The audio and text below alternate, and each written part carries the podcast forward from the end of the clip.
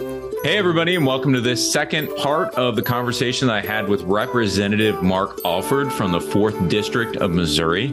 Great conversation. Uh, he is a former newsman, uh, had a distinguished career in the news as an anchor person, and uh, ran a very popular, I think the most popular morning show um, in Kansas City for a very long time.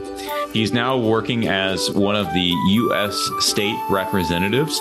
And I just want to say that I, number one, I very much appreciated uh, everything that he shared. He is uh, seemingly a great influence there in Washington. I think his news skills are going to um, really help him to represent the people of his district.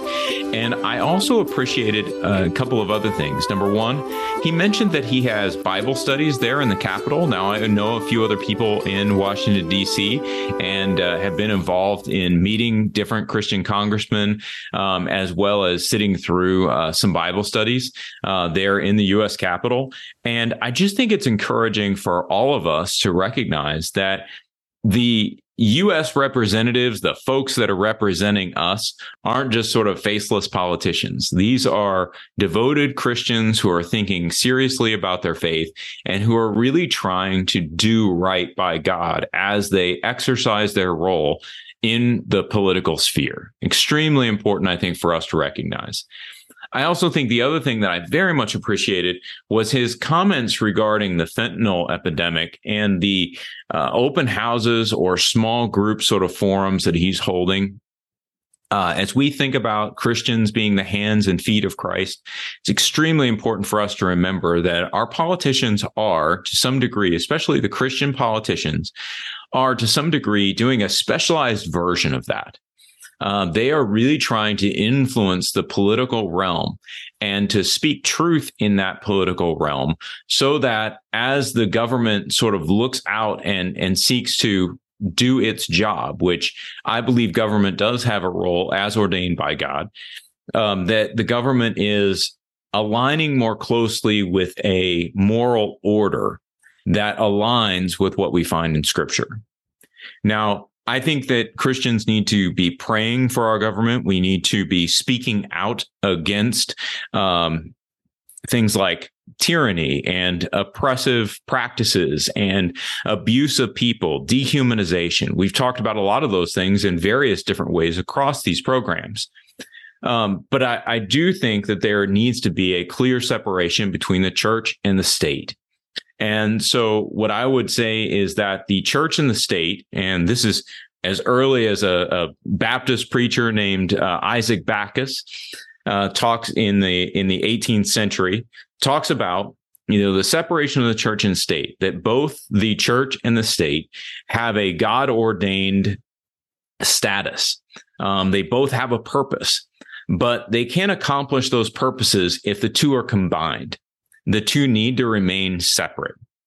And so, as uh, as I talk with um, Congressman Alford, the one thing I will say is that uh, you know I I really began to recognize the tensions that exist for Christians in government in a different way. Um, because I believe he's a sincere Christian individual working within the political realm. And it is very difficult to keep those two realms separate. And so, my encouragement to all of us is number one, to realize that the church does not rise and fall with America.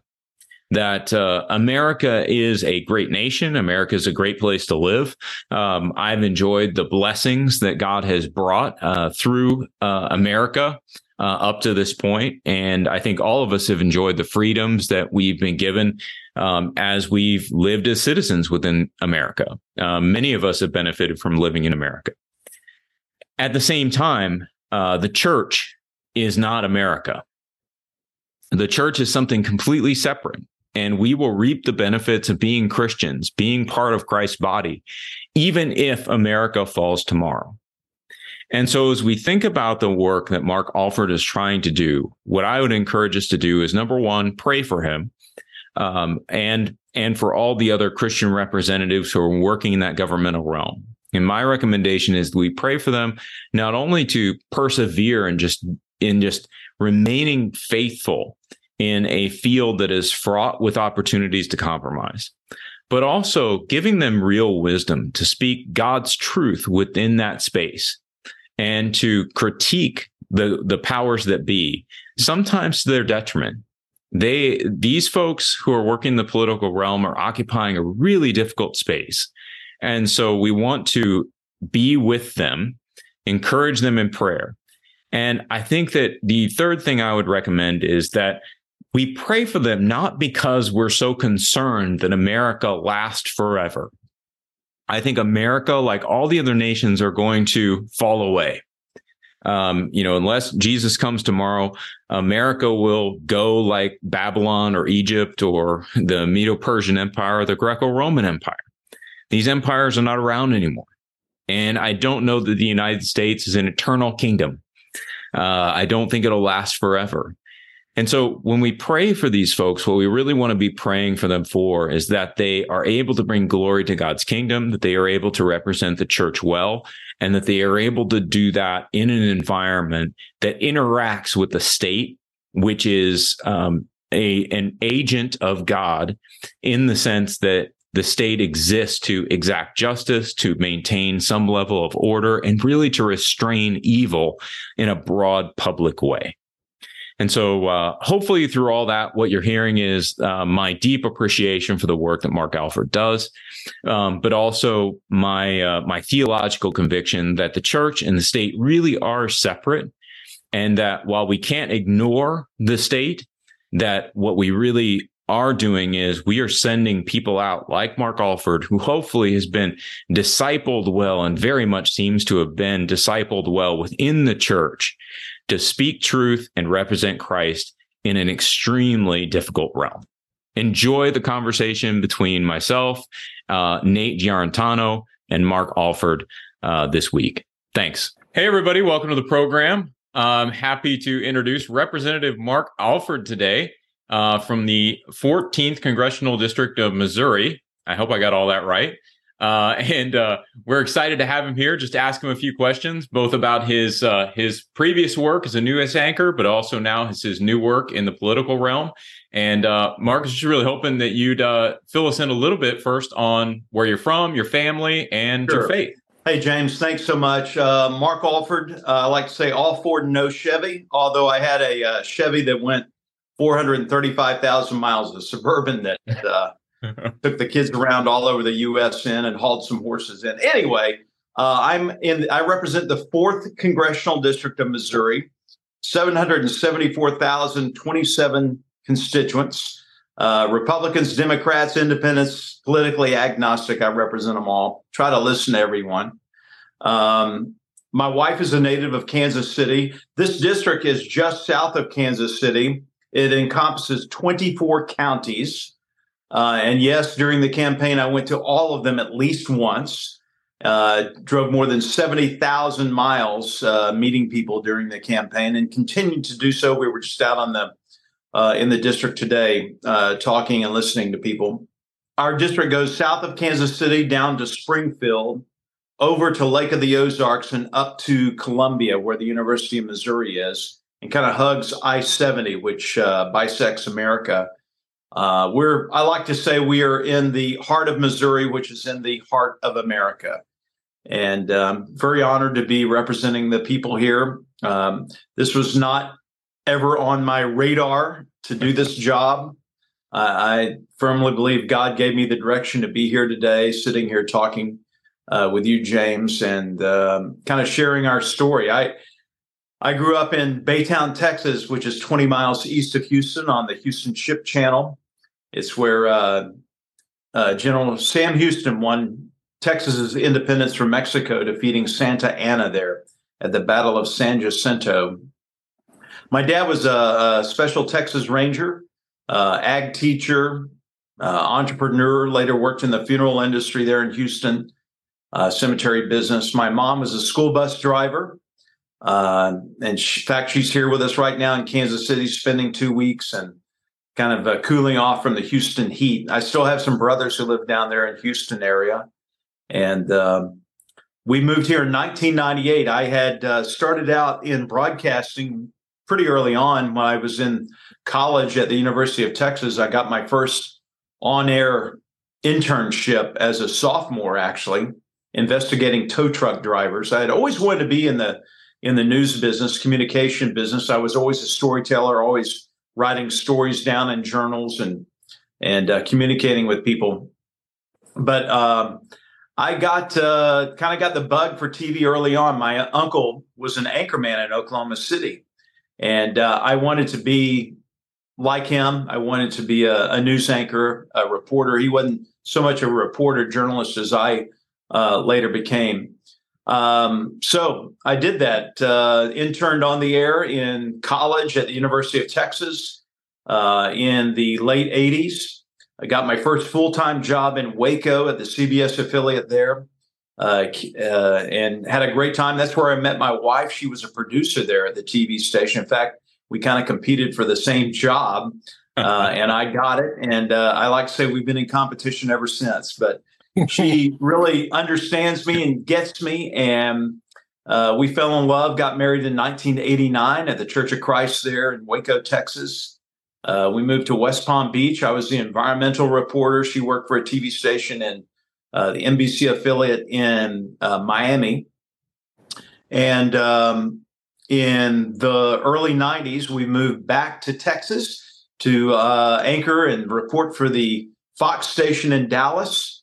And uh, I covered politics down in Austin, Texas. Always had a love of politics. Uh, covered George W. Bush and his run for governor. I never thought I would be in politics when we moved uh, from there to Houston, uh, I got to anchor in my hometown, which I thought I had arrived. I was in my late twenties, early thirties, and I thought, "Wow, I've I've hit a home run here." Yeah. Um, but that's not where God wanted me. He He brought us here to Kansas City 25 years ago to anchor the morning show here at the Fox station, and um, that's it. I decided two years ago that I had had enough of TV, and we can get into that a little bit. Uh, but um, I uh, this was not on my radar. Uh, I stepped out in faith and gave up everything I have to to do this, to run for this office. I gave up my job, my paycheck, my security, um, yeah, a little bit of sanity, perhaps. uh, uh, my wife really is a trooper, gave up everything. I mean, uh, yeah. we had it set, and God, uh, we can get into this story, but just really pushed me out this window and told me to fly. And I've never done anything like this in my life. I've yeah. never stepped out on faith to do something, and He has rewarded me at every step. Everything has just fallen into place like that, and that's I think that's when you know it's God. You know, when you you you said a couple things that I want to kind of touch on, so I'll, I'll kind of walk through them. But you know, you've referenced. I actually watched a couple of interviews you did with some other folks, and you referenced your uncle um, as a news anchor and said that you kind of admired him. Um, what was it about what he was doing that you admired, and what what what made you what gave that you your your first zeal, I suppose, or your first interest in really telling stories and telling stories on the news? My uncle was an interesting character. My uh, mom early on said that I looked like him. I have three brothers, and and uh, it's funny now because I really look like my dad used to look. But uh, uh, my uncle had a certain charisma and a way of treating people that made them feel special. I think uh, he was an entertainer. He started out as a DJ, I think, in Wichita Falls, Texas. He anchored at all three stations in Oklahoma City, and he never was. I said this. He was never like a journalist. He was more old school. They they recruited him out of uh, uh, being a DJ because he was good looking and had a great voice. And in the late 70s, it was kind of like the Ron Burgundy. I mean, he wasn't dumb like Ron Burgundy, don't get me wrong, but it was that mindset. It was it was a lot of entertainment. Um, yeah. They would never call it entertainment, but it, it was entertainment. Uh, I think the journalism was added by the uh, the reporters who, who brought the stories and told the stories he is funny because I would hang out with him. I would fly up on Southwest Airlines back when they first started out in the 70s and 80s. And uh, I would fly up there and spend some weeks with him in the summer. And he always tried to discourage me from getting uh, into the TV business. And I never exactly knew why. Hmm. Uh, I think that um, he thought I should go into sales or be a photographer. I was into photography uh, at one time pretty heavily, had my own dark room and made movies and all kinds of crazy stuff. But um, I think he saw it as a, a hard life. Uh, and it, it is if you don't have an understanding spouse. There's a lot of divorce in television news. Hmm. You have to move around a lot. Um, I, I, I, say you have to move on to move up in the business. If you're a reporter at a TV station, it's hard for you to become an anchor. And being an anchor is where the money is and where the prestige is. To not always, but in a lot of senses. Yeah. Um, and so I was always moving on because I wanted to move up. We yeah. we lived in nine different houses before we wow. moved here. Wow. Uh, we moved a lot, and I tell people we were keeping ahead of the creditors, but that's the truth. We were just, I was moving up to the next level, the next position, yeah. uh, and finally landed this great job. I actually took, when we moved here in 1998, we wanted to move here so badly. Uh, Leslie's parents lived here. We They were elderly, they both since passed, but yeah we wanted to take care of them. Uh, and I took a, a, step down in market size from the ninth largest market to the 33rd largest market and a 30% pay cut, um, which was kind of a blow to my ego, you know, because I was on my this upward tra- trajectory. And once you do that, it's hard to get back up into that uh, trajectory in this business. But I interviewed a lot of different places trying to get out of here. And I never could get a job. And I had, I mean, we had the number one show in town. We, our ratings, when I left, we beat all the other stations combined in the number of eyeballs that wow. were watching us in the morning. And it wasn't just me, it was our team. Um, I kind of led the team, but we all had our roles to play. And uh, so when I decided to move on, uh, that was a lot to give up.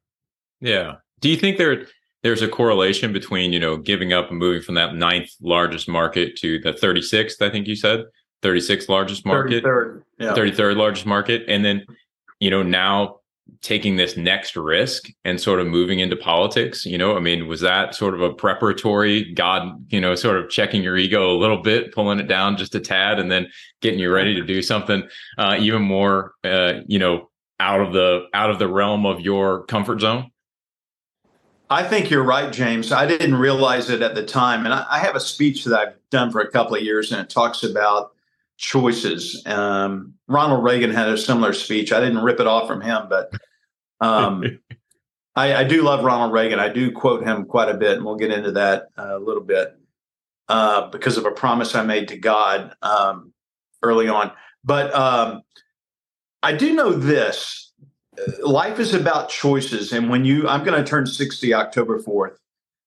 And when you start getting a little bit older, I don't think I'm old, but when you get maybe 40, 45, 50, you start looking back at the life, your life, and the choices that you made and the decisions that you made, and how God has woven that really into a tapestry that is your life.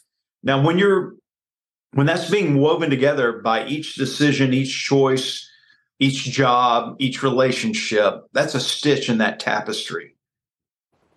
You can't really see it though until you step back and look at the picture that God has woven in your life. And God talks about that in, in Proverbs. Um, you know, we we make our plans, but God directs our paths. And I think if we're living in Him and trying to live in His will, and I, Lord knows I haven't always done that, but He seems to, I know He does. He takes those mistakes, those sins, those um, stupid things that we do. And because He has a plan and purpose for each of us, He turns that into something beautiful. And I was pretty much at my wits' end uh, being in television uh, I didn't know what I was going to do. I was like, I, I, was doing real estate on the side. I, I had a, a, custom clothing company, made custom suits for a long time, and I thought maybe I'm just going to to leave that this profession that I had so much passion for since I was in fifth grade and give that up and just do real estate. My daughter's getting married. Leslie and I'll go to Cancun a lot, hang out on the beach, and have a wonderful life. But that's not what God it was not and is not finished with the tapestry that He is weaving in my life. And it's not the more I'm in Washington, the more I'm in this district, the more I'm visiting with people and talking with them. Um, and, and last night's a great example. We had a fentanyl forum. I got to tell you this story in a little bit. I know I'm spider webbing here, but no, you're um, great. The more people that I meet that God brings into my life, that He has given me the opportunity to look in the eyeball and hear exactly what's on their hearts, souls, and minds. I know without a doubt that this is a divine plan that He has me on. I don't want to sound arrogant. In television, I was living for me and my fame and my glory a lot and um, putting others behind me. And uh, I have some regrets for that. Um, I think in a lot of cases, because I wanted to move up and move on, uh, I sometimes put my family behind me and some of their needs. Um, thank God they stuck with me. Uh, they know I'm a flawed individual, but I'm trying to do the best I can. And um, I think the more that I turn towards God for his uh, leadership in my life, the more he's honoring that and putting me in contact with these people with amazing stories that need healing. Our country needs healing. Our country is is broken. Uh, and one of the things I did early on when I prayed about this decision with Leslie, and we got wise counsel from a lot of people. um, I, I said, you know, God, I'm going to mention you in every speech that I do because it's you who are pushing me out this window to make this jump. And I owe it to you to try to proclaim your glory and the glory of Jesus Christ.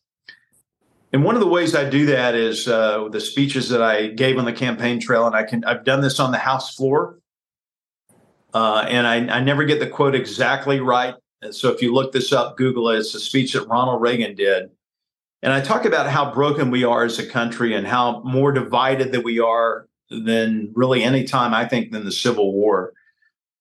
And um, he said something in this effect that he had he had an answer for the, our division in America in the in the 80s. He said it's time for us to reassert our trust in God. It's time for us to realize that we need him more than he needs us. It's time to turn to God for the healing of America. Amen. And that is from the president of the United States, Ronald Reagan. We have lost that in America. We have we have taken our our gaze off of the the the living God who who through his providence and protection without that we would not be here as a nation.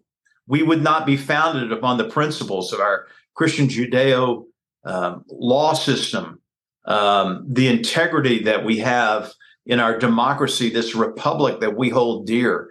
Everything that we have in this country is directly attributable uh, to God Almighty, and we have stepped away from that as a nation. And uh, it, it, I'm fearful. I'm fearful of where we are as a nation right now and what could be ahead. Hello, everyone. I'm Richard Beattie on this edition of Christian Resistance. James, I'd like to start on the name change for the radio show and, and podcast from Useful to God to Christian Resistance. Uh, there's no gradual way of making that change, and there may be some confusion to what Christian resistance means. Part of it is that uh, we will be moving to a daily radio slash podcast that will have different formats and functions. Our Mondays will stay pretty conversational. And then as we widen the lens, literally on YouTube, and uh, do more interviews, we will unveil the Behind the Curve series of uh, those stories that have fallen off the news cycle. Explain what Christian resistance means and how it is different that, than what people are, are hearing in the media. Yeah, Christian Resistance is uh, both the name we're changing the uh, podcast to, as well as the name of my most recent book, Christian Resistance Learning to Defy the World and Follow Jesus. And really, the basic idea of Christian resistance is just this is that Christians exist in the world to obey the Lord, not to follow the conventions of society, not to uh, adopt the logics of society, but really to develop a different way of making sense of the world that assumes that God exists, that God is active and present in our lives. And so to practice Christian resistance really is about following Jesus in the most extreme way possible. And it's the it's this idea that we adopt biblical and theological thought and we adopt a biblical and theological way of making sense of the world. Um, I've said this before on the on the broadcast and on the podcast, but uh, the way I usually phrase it is we learn to look with eyes that see and listen to ears with hear. And so, as we think about Christian resistance and we think about looking with eyes that see and listening with ears that hear, um, that's what Christian resistance really is all about. It's about identifying the distractions in our lives, it's about pushing back on those and retaining our shape as Christians in a world that would pressure us to conform less to the image of Christ and more to the image of something else in the world.